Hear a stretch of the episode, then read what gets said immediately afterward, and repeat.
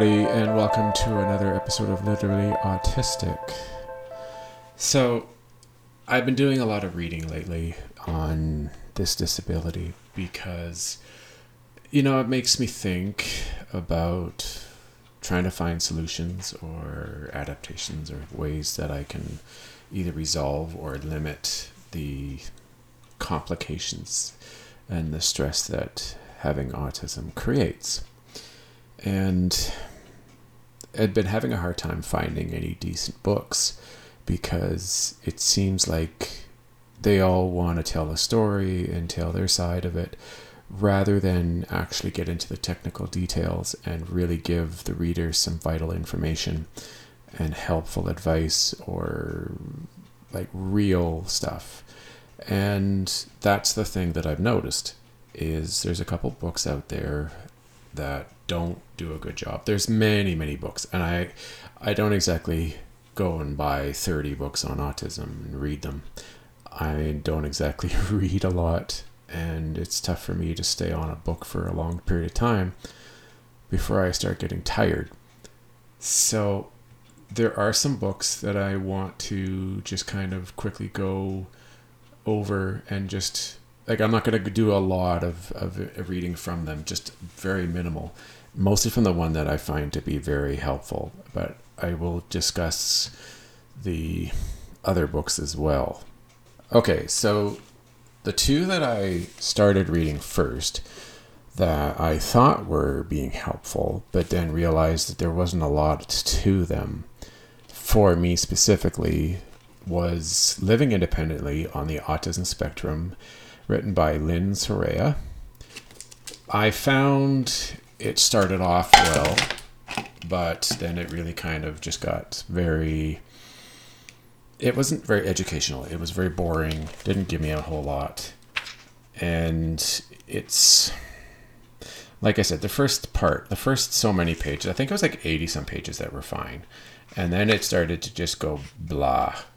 And it really just lost it. And it's like you look at it and you go, okay, this isn't going to help me. This isn't going to help me. I don't do this. This is not me. You know, like I'm looking for more practical, more like interventive, interventive or interventional books. And you like you look at this. I'm going to give you the the chapters. I'm going to tell you what they are. So just so you have an idea. So like chapter one was skills for self advocacy.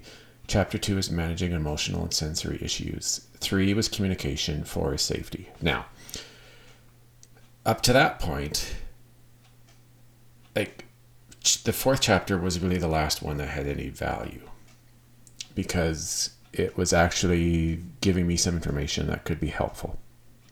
Because as we all know, communication and emotion is very poor when it comes to people with autism. They have a they have a, a hard time using it correctly, understanding it, identifying it, seeing um, other person's perspectives, uh, knowing and seeing their emotions, stuff like that.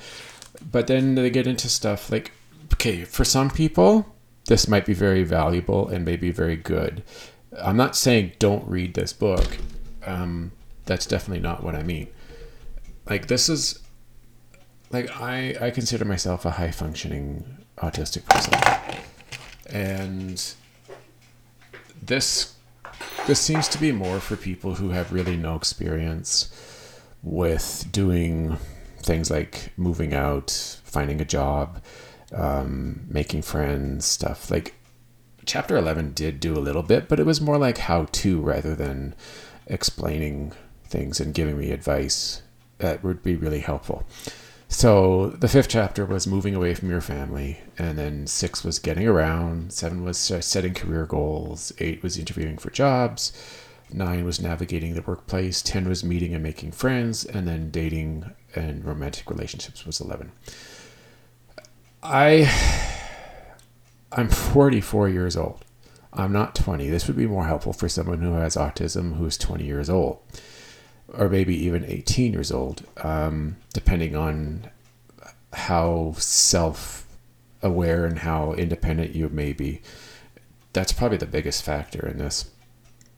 Because I I haven't lived at home for quite some time. Now, keep in mind, I was, I didn't exactly move out and go to college when I was 18, 19. Um, I did do some college, but I wasn't like, I didn't go away and I didn't do four years. I didn't get a degree or anything like that. So I didn't, it was cheaper and more functional for me to live at home for the time being. And my problem is that I struggled getting like higher education and getting jobs that were more that gave me a better chance to become independent. And I soon realized later that it was my autism that was doing this. It, you know, it wasn't a lack of drive. It wasn't a lack of ambition uh, or motivation. I was motivated and I had ambition to get out there. It's just for whatever reason because of the autism it was it caused me to struggle with it. And so I I stayed around at home. I if I remember correctly, I moved out finally in 2012. And that's when I was 34. I know that's a very long time and 20, 30 years earlier, that would have never have flown and I would have been out. It wouldn't have mattered. You know, I wouldn't have been, I don't think living at home would have been very exception, uh, accepting and appropriate in 1970s or 80s. It's just, that just wasn't how it went. Uh, my father left home at an early age to go and work. he he didn't finish high school and ended up you know not having a high school diploma but he got a lot of job experience at an early age and back then you didn't necessarily have to be educated and have degrees or have completed diplomas or whatever in order to be eligible for a lot of jobs out there uh, especially in the in the blue collar area where it was a lot of hands-on uh, labor kind of type jobs instead of like office related jobs. I don't think my dad really ever had an office job. Um, he was a I don't remember all the jobs that he did, but the ones that were that really stood out that I can remember was like he was like a boiler handler for many years, and then he was a, an office or a building manager, and then they got bought out, and he got into selling sporting goods equipment to schools and teams in his in the province, and he did that for a number of years before he decided to become a boiler handler again and make a lot of money working up north in the oil fields as well during the evenings and he made a lot of money which was great because it helped him pay off his mortgage faster and become more financially independent and that's just how he lived his life. Now, me, I graduated high school in 1996. I got my diploma. Um, I, I wasn't exactly what you would call an A plus student. I was far from that. I was probably more like a C, C minus student, maybe D plus. I don't know. I, I, I don't know these numbers, and I'm not exactly going to go back and, and get all this info just for the sake of this this recording. But here's an example. Throughout my entire six years of middle school, or as we call it here in Canada, junior high and high school, my I never once had a report card grade of anything above 59% in English. I, I tried. I, well, trying is a subjective term because I wasn't I you know I didn't know back then that I had ADHD and I clearly didn't know that I had autism. So I was a very disruptive kid. I had a I had a short attention span. I often lost focus quite easily on things that were going on. And unless it was very like very interesting to me, and really exciting stuff for me to learn, I often got lost eventually and would lose focus and lose track of what I was doing. And that led to me not doing well.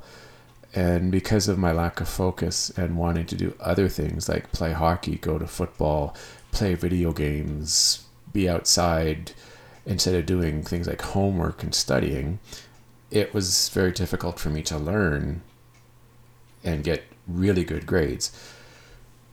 I think the one class that I did actually do pretty decent at was math, but it my inability to focus and concentrate affected me in like the 10s and 20s the math classes.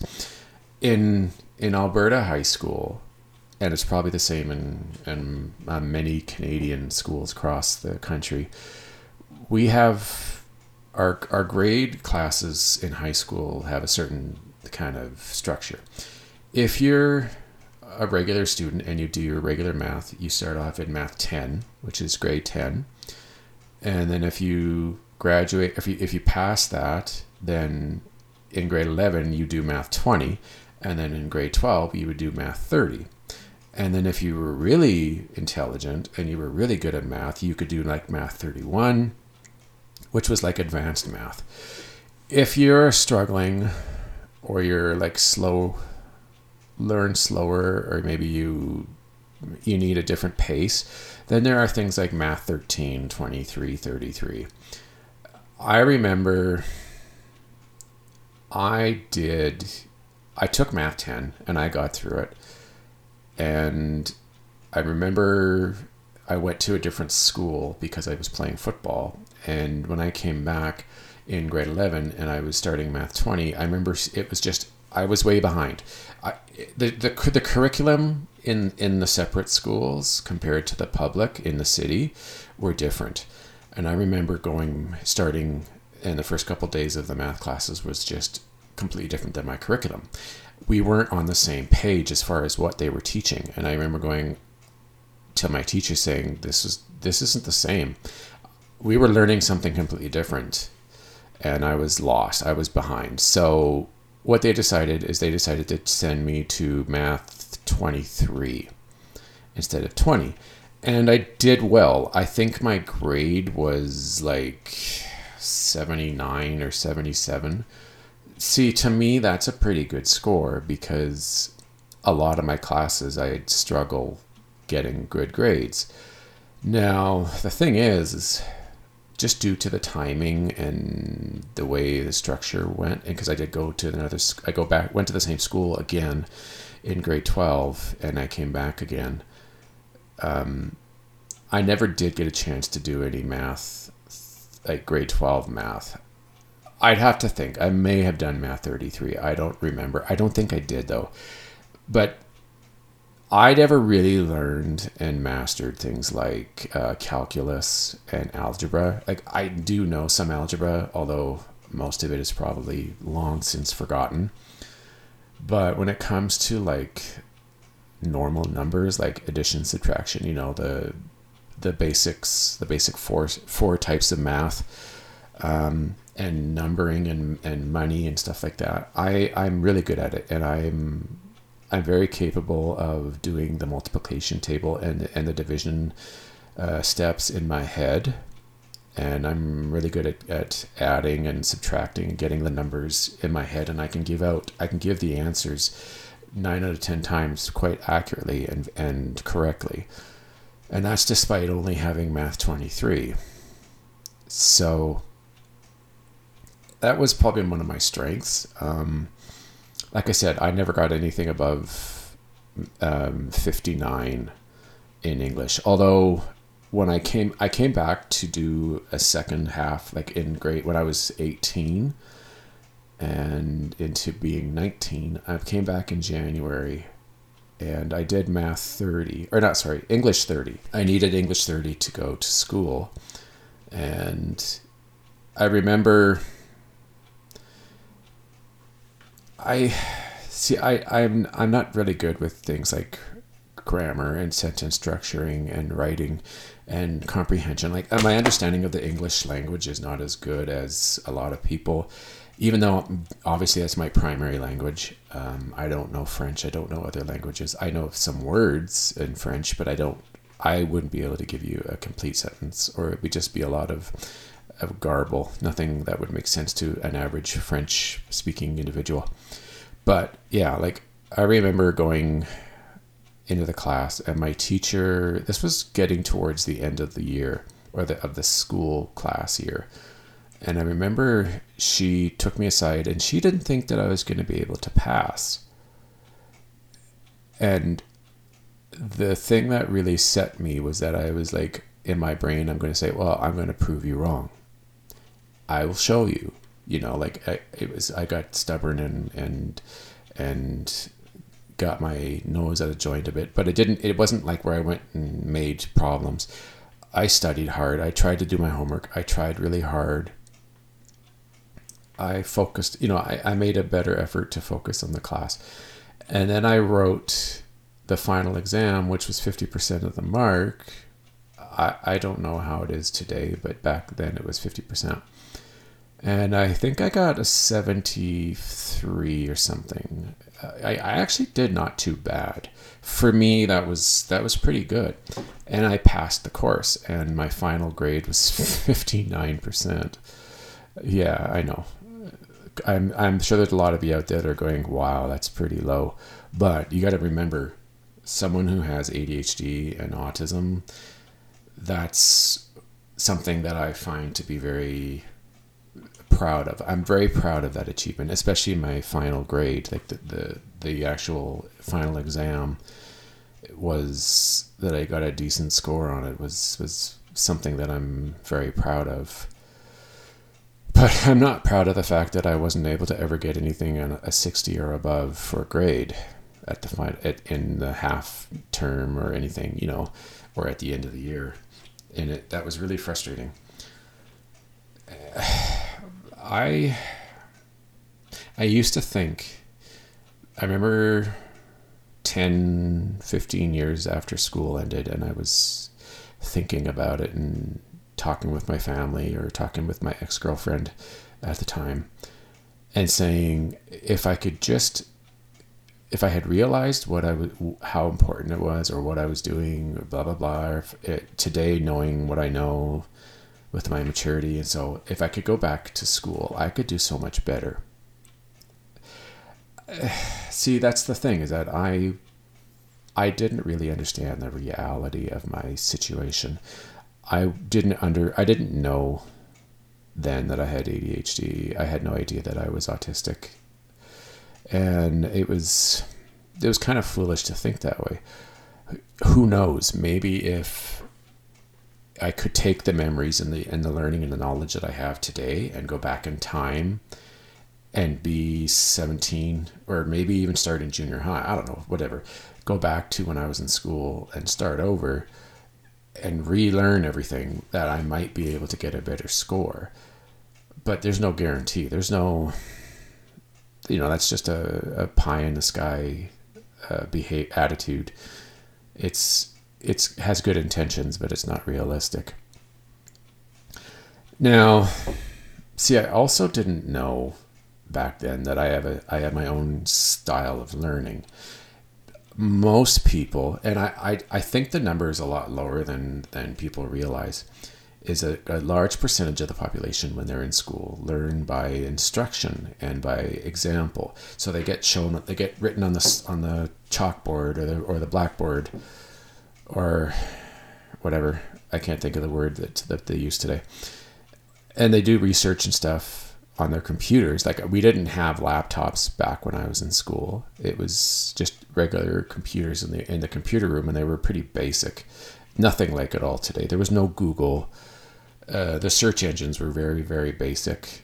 Um, so yeah, there wasn't really much of that. It was just mostly books and and instruction from our teachers a lot of people when they do school they learn that way and they learn well and they get it and they maintain they comprehend the information that's presented to them and they remember it and they're able to reproduce it during the test later that week or the big test at the end of the year or midterms or whatever.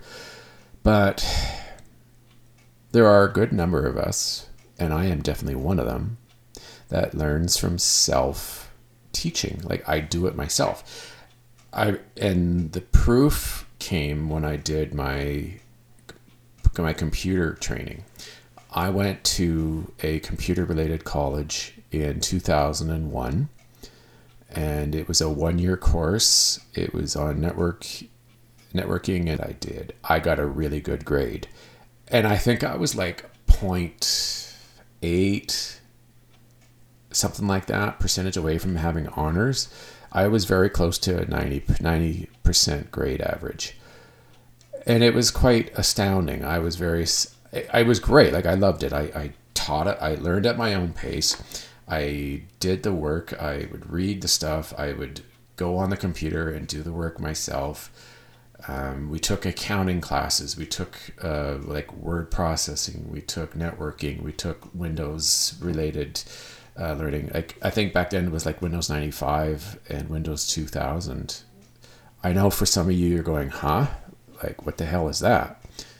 Which is funny, but it's understandable considering today most of us have grown up with Windows XP or Millennium, uh, Windows 7 for many of us.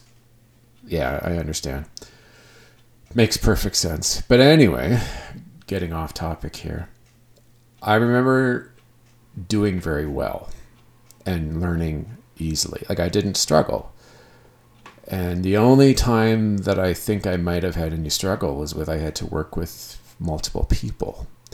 We had there was like a I remember one of our last courses was we had to do this group presentation on something. I don't remember what it was. I I have no memory of the actual su- uh, subject, but I do remember there was four of us and we had to get together and do this work and come up with this presentation and get a grade on it.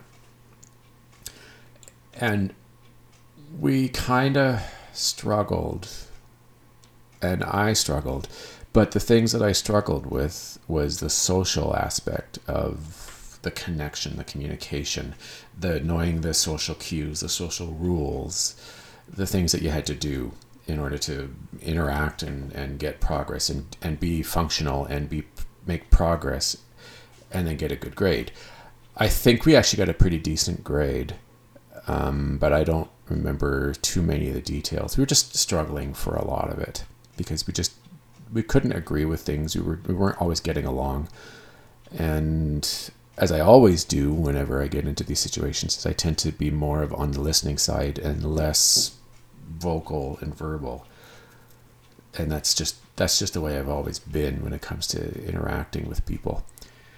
And yeah, so I had this understanding back then that I learned from being self taught.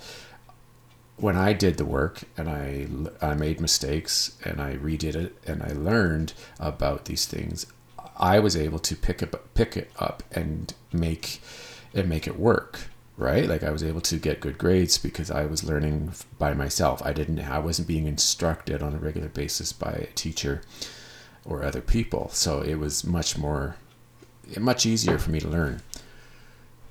The other example was when I took a business management course at Grant MacEwan here in Edmonton.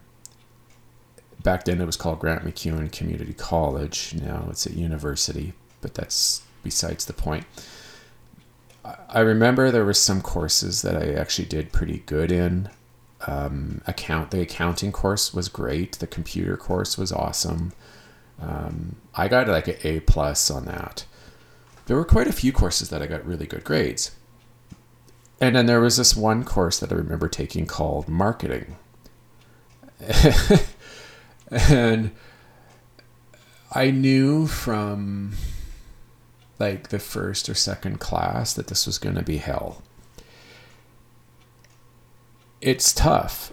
Like his teaching style was really like university based. Like you know how uh, like some of you are have probably either are in university or ha- have been to university, and you are you may know exactly what I'm talking about.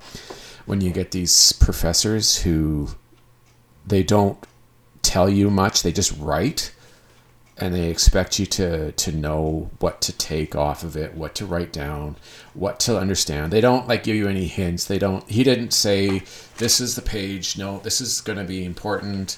Um, refer to this page. It it was very university like, and I just remember going, I have no idea. I don't know. And the book, like the book was like the the writing, the letter, like the words were very small. It was very like pack, compacted into the in, in each page, and I just remember going, "This is insane. I don't have a clue. I don't know what I'm doing," and I couldn't follow him because I the, his teaching style was so so foreign and so poorly established for me. I couldn't do it, and I just remember. I just said enough. No, I can't do this. This is just not. This is not working for me and I stopped going because it was pointless. Like why why bother? I wasn't going to do well. There was no way because I had I did not learn that way. I had no idea how to how to how to properly uh, do the notes and learn and, and figure out stuff based on him simply just writing things on the board. And that was the and that was so frustrating to me because when you learn when I did when I was self-taught or if the teacher was very like explained a lot of things was very upfront literal about the teachings and the, and the information that she was he or she was providing. I had a much better time of picking up on it.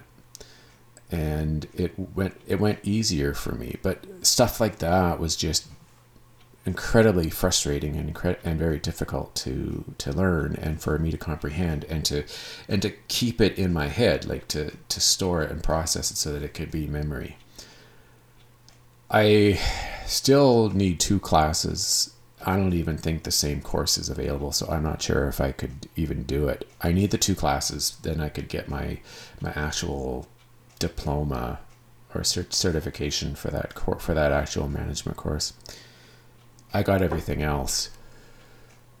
And so yeah, my my learning style was really poor. Okay, so I got way off track there. Holy smokes. My apologies. So, the other book that I was reading was called Autism Adulthood Strategies and Insights for a Fulfilling Life by Susan Senator. This if I had known what this book was, I never would have took taken it from the library or or no, borrowed it because I found that it was really it was like her personal story about her own child and him growing up and the struggles and all the things that he went through. And I just remember starting it and going, this just doesn't work and it's not helpful. And then I went and did the the chapters and I looked at all the chapters and I'm going, what in the heck? How is this going to be beneficial for me? Because this is sounding like someone who's like mid range function and not high functioning. And so I just, I, I barely read it.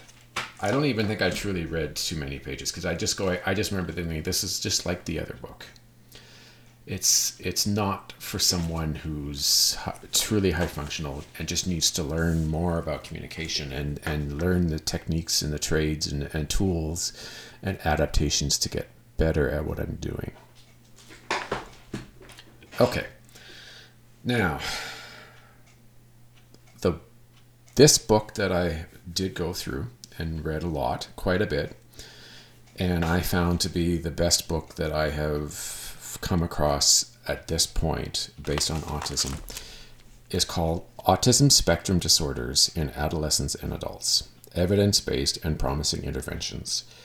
And it was edited by Matt Tincani and Andy Bondy. It is. The date of the book, I think, is like 2016. I'm not 100% sure the date on this book, but it's pretty recent. Um, it's a really well written book. It's very educational. It's very upfront, more point by point, a lot more like in actual case studies, um, examples, really well written, very upfront. It's like a teaching manual in a way. And I remember going, I started reading the book a few days ago, and I remember going, "This is what I need. This is this is what I was looking for." And I said to myself, I should have been reading this book first before the other two. And I my, my girlfriend coming into the room, and I said, I, I raised the book up at her and showed it to her, and I said, I should have been reading this one the first time. And, you know, she's like, yeah, okay, cool. So there's some stuff in here that was really good on communication. And I was extremely happy that I found it. Now, the sixth chapter, like, there's a lot of good stuff in here. Like, many, many good things. I'm not saying there's no bad parts, there's nothing that doesn't help. But the one chapter that was, the, to me, that was the most beneficial that I read was chapter six, which was teaching functional communication to adults with ASD. And there was this one part that I have made, like, I marked because my girlfriend's going to read it too. Is called functional communication.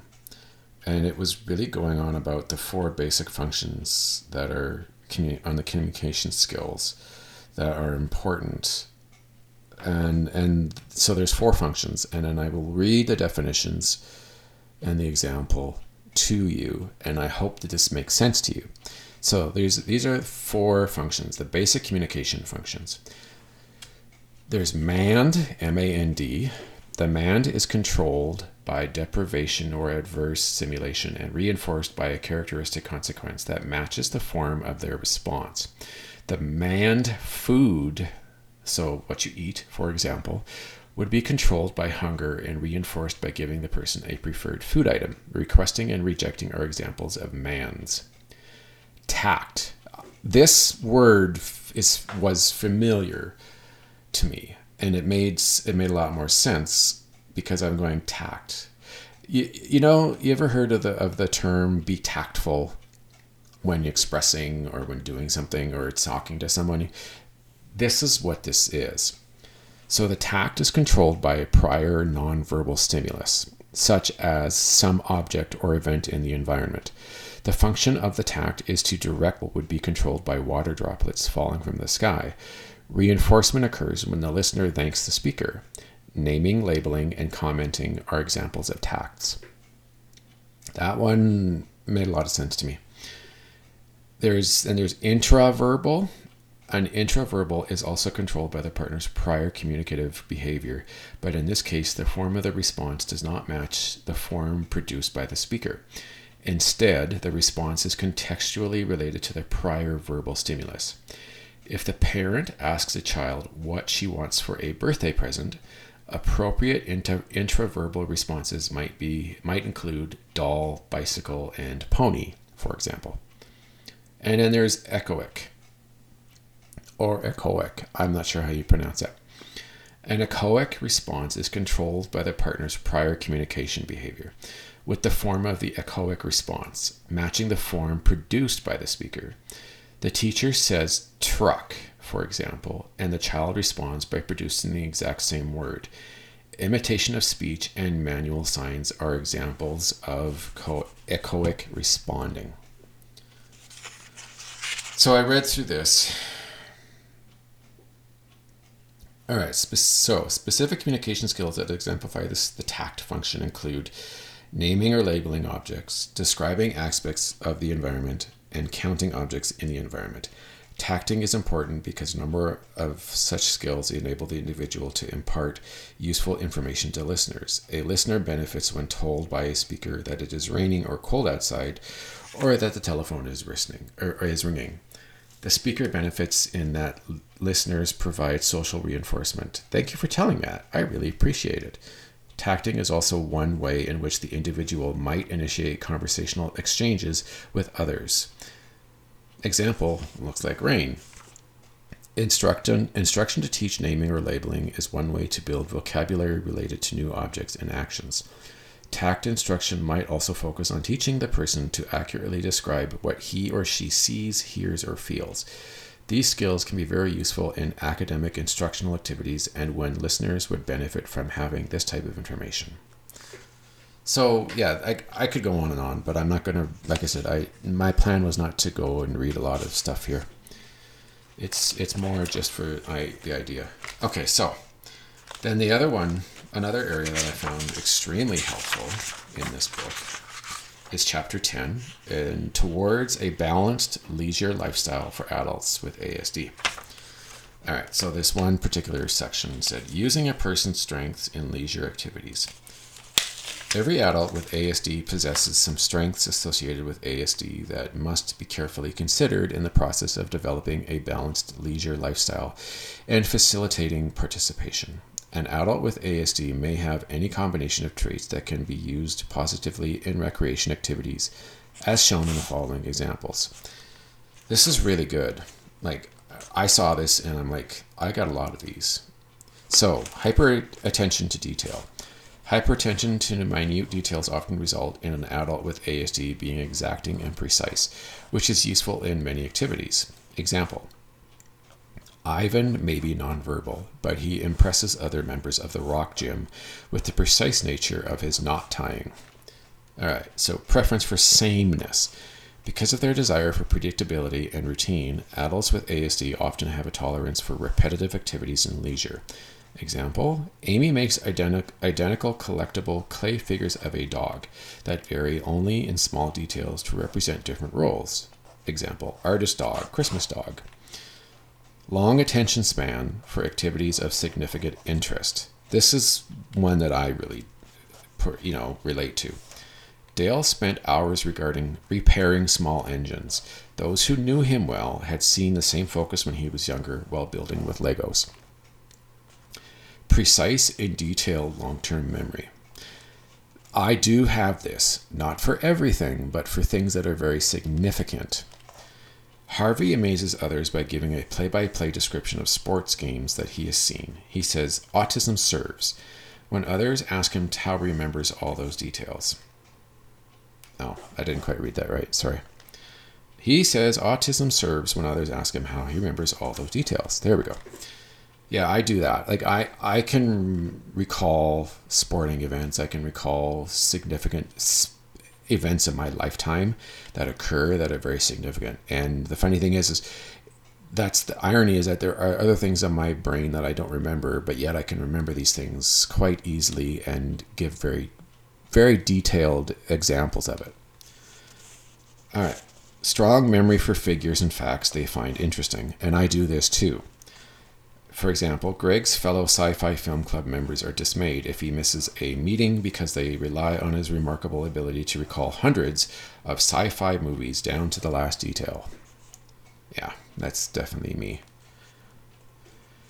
Accuracy in visual perception. Adults with ASD may replicate exactly from a model. Manuel follows the diagram. Manuel follows the diagram for how to assemble trellises that baffled everyone else in his gardening club, including the leader to some degree, I do do this. Um, it's it's more so with things that I like or I'm really into or have a, a huge affection for or affinity for. You know, I I do have that ability. Whole picture learner. Adults with ASD take in chunks of information quickly. Gestalt processing or Gestalt. I'm not sure how you pronounce that. Example While the rest of the weaving class is repeating the lesson how to work the shuttle, Devante demonstrates the skill because he learned it right away. See, that's a yes and that's a no for me. I'm I can't always say that I or can't always declare that is the case. Um, I do I have a tendency to learn things fast and then be able to repeat them quickly. Um, that isn't always the case, though. So there are certain things that take forever for me to learn, but I think it's because it's the different, it's all the little complexities and the and the finite things that are involved in it that make it difficult. Certain things like uh, learning how to skate, learning how to throw a ball, learning how to repeat something that I see that is being demonstrated, like especially if it's sports related, I'm really good at picking up. And I learn super fast, and then other people are still working on it.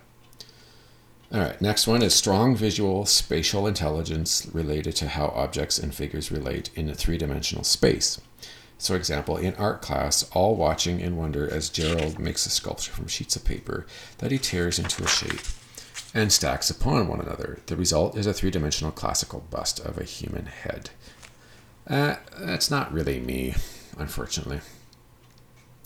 Motor and coordination skills running, jumping, spinning, bouncing, climbing, and the like. Example Noel has stamina and well developed gross motor skills. He enjoys directing his desire to jump, bounce, and climb into his gymnastics class. See, I that was me in regards to sports. Um, I, I, okay, I learned to skate when I was four. I might be wrong. I could be three, it could be four. I don't remember for sure. But I remember learning really quick and I picked it up fast. And I went into, I played hockey and I remember picking up on it really fast. I didn't learn the fine skills. Like I was not the best skater. Like I could skate. I, don't get me wrong. I wasn't like poor. I just didn't have the fine skills that a lot of the pros tend to show. I, I was a fast skater. I could turn quickly. I could do a lot of the things that most people can do, but I learned it quick and I picked up on it and it was and it was easy for me. And then with football, like I picked up on football super fast. Like I remember when I was 6, my my dad was a coach for many years and he coached when I was he started coaching when I was 5. And I remember I was 6 years old and going to the football practice and I was involved with a lot of the players. These players were 12, 13, 14 years old, maybe even 15, I don't remember. And I remember just I was picking up on stuff and learning the skills and the and, and the understandings of how how it worked and how to do things and how to figure out you know how to make it work better and how to do it easier. I always i was so easy i was it was so easy for me to pick up on these stuff and to learn the skills and and i it was amazing how i was able to know i learned how to throw that football so easy. And i learned all the like i remember learning how to do this the five step drop and and the handoff and and the and finding the receiver and and accuracy. Like it was all simple. I picked it up so easy and it was one of my advantages because my they say that that people with autism have areas in life that they are really talented at and really knowledgeable. My areas well my area that i find that i'm really really is my big strength in is is football. I, I, I can pick up sports easy. I'm I, I'm able to learn really easy how to do the sports like any kind of sport more or less. I i think i i there's not there isn't one sport that i've done that i haven't been able to pick up on and and repeat and emulate and and, and in, a, in a good way. But football was something that just came natural to me. And i didn't get to play football in canada because of well we're not like in the U.S. For those those um, listeners who are American, as you're well aware, football is like hockey up in Canada. We we use hockey as our as our big sport. That's the one that everybody is always cares about more than anything else. But I love football. My whole family does, and I never got to because of the fact that there were weren't very many teams and organ and the organizations that were out there were lim- had a limitation as to what kind of level you could start at or play at. And my dad got a knowledge of this league that was based uh, out of a team that was east of where we live and he applied and we were we got a team we got a we got our first football team in the little the little town that we live in. And in 1989 was the first year, and I remember I was 11 at that time, and I played. Of course, I, that was my first year I ever got to play actual competitive football. And I remember my dad saying that not one single player on the team had any football experience, like playing. And I was the only one who had any sort of idea as to what was happening or how it worked, what to do. You know, like I could have I could have coached to some degree at that time. Like obviously that's just not true in when you look at it in the grander aspect of it. But yeah, I was I had all the abilities, I had the knowledge, I had the understanding, uh, the know-how, and it showed. Like we weren't exact, we were not a great team. We we only won one game, and it was at the at the end of the season. Although that was to be expected. We were a bunch of first year guys, and I I started at quarterback because that's where we thought I'd be best served but then what ended up happening is we realized that I would be better served as running back because I knew how to play running back. I knew that it was the best thing for the team for at the time. So I played running back and I did really well. You know, as good as we could do for considering who we are and our it's our first year and a bunch of inexperienced kids. We did end up winning our last game of the year, but it wasn't enough, unfortunately, to get us into the playoffs. And that was fine, you know, whatever. But I just remember it was like that turning point and I played I played for eight years. Uh, I did five in the place that I lived, the city I lived, all the way up. So we had uh, our levels of football at the time was called Atom, which was uh, 9 to 11. And then there was Pee Wee football, which was 12 to 13. And then there was Bantam football, which was, it could be 12, 13, 14, 15. They were changing the rules. I just, because I remember back in the day when I was a kid, it was different. The, the ages were different. And so, yeah, I played five years. Um, I remember we were quite successful uh, in our third season, our second year of Pee Wees, we went undefeated and won the league championship. There was never really any threat against us in that year. And then the next season, we all, the whole team, the majority of the team moved up to the Bantam level, which was the 12, 13, 14, uh, 15 year kind of thing.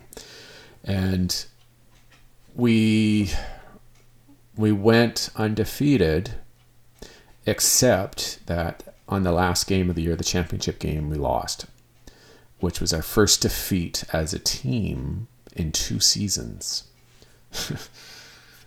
and um, yeah, we, we had a we had a great time, and and my skills throughout all those years were really improving. They were they were really getting better, and they and and and I already had an understanding of the game, and I already knew, but I was just improving. I remember that last bantam year, like before I went to high school then my second and last bantam year, I really it really was like change in my physical ability and my knowledge, like my understanding even was even higher, and like I was I could throw that ball so much better. Like it was incredible. I just had natural talent. I just knew the game. I knew how to do the rule, all the movements, all the the skills that were involved, the proper technique, all that stuff. You know, I, I had all that. And I just remember it was kind of funny. Like that during that season, there was some really cool things going on during the uh, during the summer, and the Canadian Football League had a contest. It was a punt, pass, and kick competition for for kids of certain age ranges uh, all over Canada, and the eventual goal was to have the provincial winners go to the Grey Cup and compete at that event. It was just it, their organization of it wasn't the greatest. I'll explain that in a bit, but that's that's not the important part. I just remember I went. We drove to Calgary, and I competed in the passing, of course. I did the other ones, but my main goal is the passing because I'm a quarterback. And I remember I won the Alberta provincial title. I still have the trophy. It's somewhere here in storage, but it, it's a trophy indicating that I was the prevent, I, I was the winner of the 1993 punt, pass, and kick competition uh, for passing. And I remember blowing away everybody. I had it. It, it was not even close. and the only problem was is that this organized this this this was really organized poorly because even though I was the Alberta champion, I didn't get to go to the Grey Cup because they wanted to make it they wanted to narrow it down and there was some kid from Saskatchewan who I guess threw further and he got to go. I was quite annoyed. I didn't think that was fair, but well, you know, there's nothing you can do about it. But I got to appear on TV that day on CBC because they were showing the winners for the competition, and I remember standing there on TV. Uh, they got my name, they got our names mixed up, which is great. But I remember watching it on recorded when I was being it was being recorded for my family, and it was pretty cool. It was quite the experience. So, yeah. So basically, football is like my my talent, my thing, and I played three years of high school, but I hurt my shoulder. Actually, I hurt my neck in 1993, which I had no idea at the time had done damage. And I'm suffering from it today, unfortunately. And then in my second year of high school, I hurt my shoulder. Something I, I overdid it and the shoulder got weak. I guess it was happening over time. I don't know how long, but it, it was happening. And my shoulder got hurt and I had to quit. And I didn't get to play that the rest of that season because my shoulder was in such rough shape that I needed to try and make recover in some to some way. And so I did play a third year. I went through the pain. I adjusted my throwing technique to minimize it it didn't really affect it too much. It's just, well, clearly it wasn't right.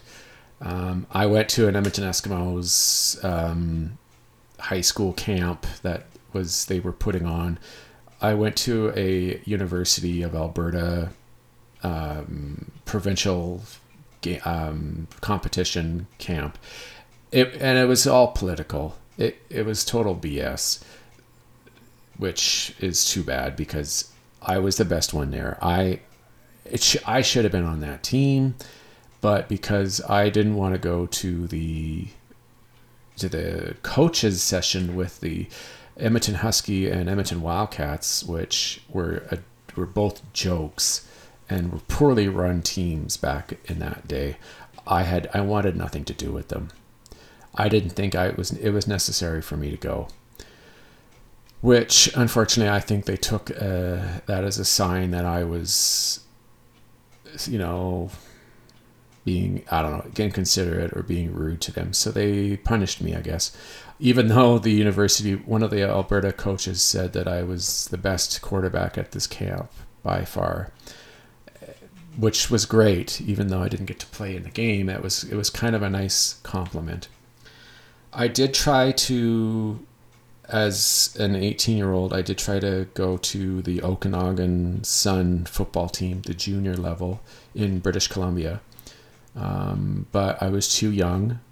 They wanted me to go and play more high school football, you know, develop more, and said that to come back next year for their camp again. And so I went back and played and everything. But then they, they had a completely different coaching staff the next year. So they didn't remember who I was. And it I didn't. I don't know. They just didn't like. They didn't think I was good enough for whatever reason. I think it's just because they didn't they didn't know who I was because I I actually had impressed them the year before enough, but just that was because my age. They wanted me to get more playing time, and so that was that. And football was over. But yeah, um, I feel like I'm dragging this on. I shouldn't be doing that my apologies to you. So yeah, uh, it's pretty rough. Um, when you when you're this is the one thing that throughout my entire life was kind of like what I was leaning on. And unfortunately, I did not have anybody pull me away and say, "Look, you need to have you need to think about other things. Football, the odds are is that you're not going to, you know, you, the odds are against you because you're Canadian. Uh, I'm not very tall. I'm only like five nine and a half. Um, I didn't have the physical structure. I had all the mental capacity and and the knowledge and the talent, but I just didn't have the physical aspects that were, you know, beneficial to me for to move on and to make to make any progress to going towards any sort of professional level. That was pretty crazy thoughts back then, but just the way it goes. Um, so yeah, and then now, like, you know, today this is the way it is. Anyways, um, I definitely recommend that you guys look at the autism spectrum disorders in adolescents and adults, the the book that I've been talking about. I know I tend to drag on and go on and on and on about stuff, but that's one of the problems or just you know the signs and symptoms with AD, with uh, autism here. Uh, yeah. So the book to wrap this up, the book has really shown me a lot of information and it's given me some valuable advice as far as how to go about training myself and learning certain techniques and certain uh, tricks and adaptations to try and make life easier to manage. Um, try to, to help improve my communication skills, uh, my understanding of, of social social cues and social norms and behaviors, and other areas that are really important in life. Like I I'm pretty, I'm very good at my job. Um, I work with computers. I've been doing the same job for 10 years now, and I'm very happy with it. I do want to get into management at some point. It's that's my ultimate goal, and I think I could be very good at it. I do know that I need to really work on my communication skills and my interpersonal skills, and it, it is difficult because of the fact that it takes a while and you need I do need some assistance from a therapist to help me with that. Boy, this has been a long episode. I hope what I've told you and the stuff that I've the information I've given you regarding the three books are very helpful and I hope this will I, I definitely recommend finding that autism spectrum disorders book, the one the la, the one that I've I'm recommending. I definitely think you guys should look at that. It could be very helpful for for you. Um, there, there is nothing wrong necessarily with with these ones, the other ones that I talked about, but if you're looking for an instructional kind of book or something that's scientific and is going to give you real straight up advice, I definitely recommend the Autism Spectrum Disorders in Adolescents and Adults book. There are many other ones out there. I am constantly trying to find information online and books to read that could be helpful to help to teach me stuff that I can use in my life to help with this autism. Uh, that's it. If you've got any questions or if you'd like to get in touch with me, you can on Twitter first. Uh, my handle is at ADHD and CPTSD. You can also contact me at the website uh, www.livingwithadhdandcptsd.ca. Uh, I would really appreciate it if you guys would comment on what you've heard. Uh, I would love to hear your opinions, thoughts, um, advice, if there's anything you want me to talk about that you haven't heard anywhere else or on my podcast, let me know and I will definitely look into it.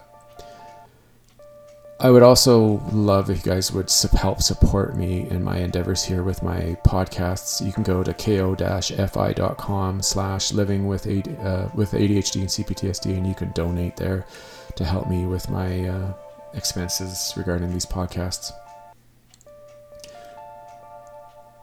I just want to say that I've I love doing these shows. Um, I find them to be very helpful for my audience, and they're also very helpful for me at the same time because I do learn as I'm doing the show, and it helps me. And hearing from people is also very helpful, and I'm always trying to be uh, researching and finding out more information and reaching out to people on Twitter. And I do know a lot of people who are dealing with their own autistic issues and disabilities. And we're always trying to discuss things and try to find solutions f- with each other. Okay, that's it for now. Um, stay tuned next week for another episode, and I will talk to you then. All right, bye, everybody.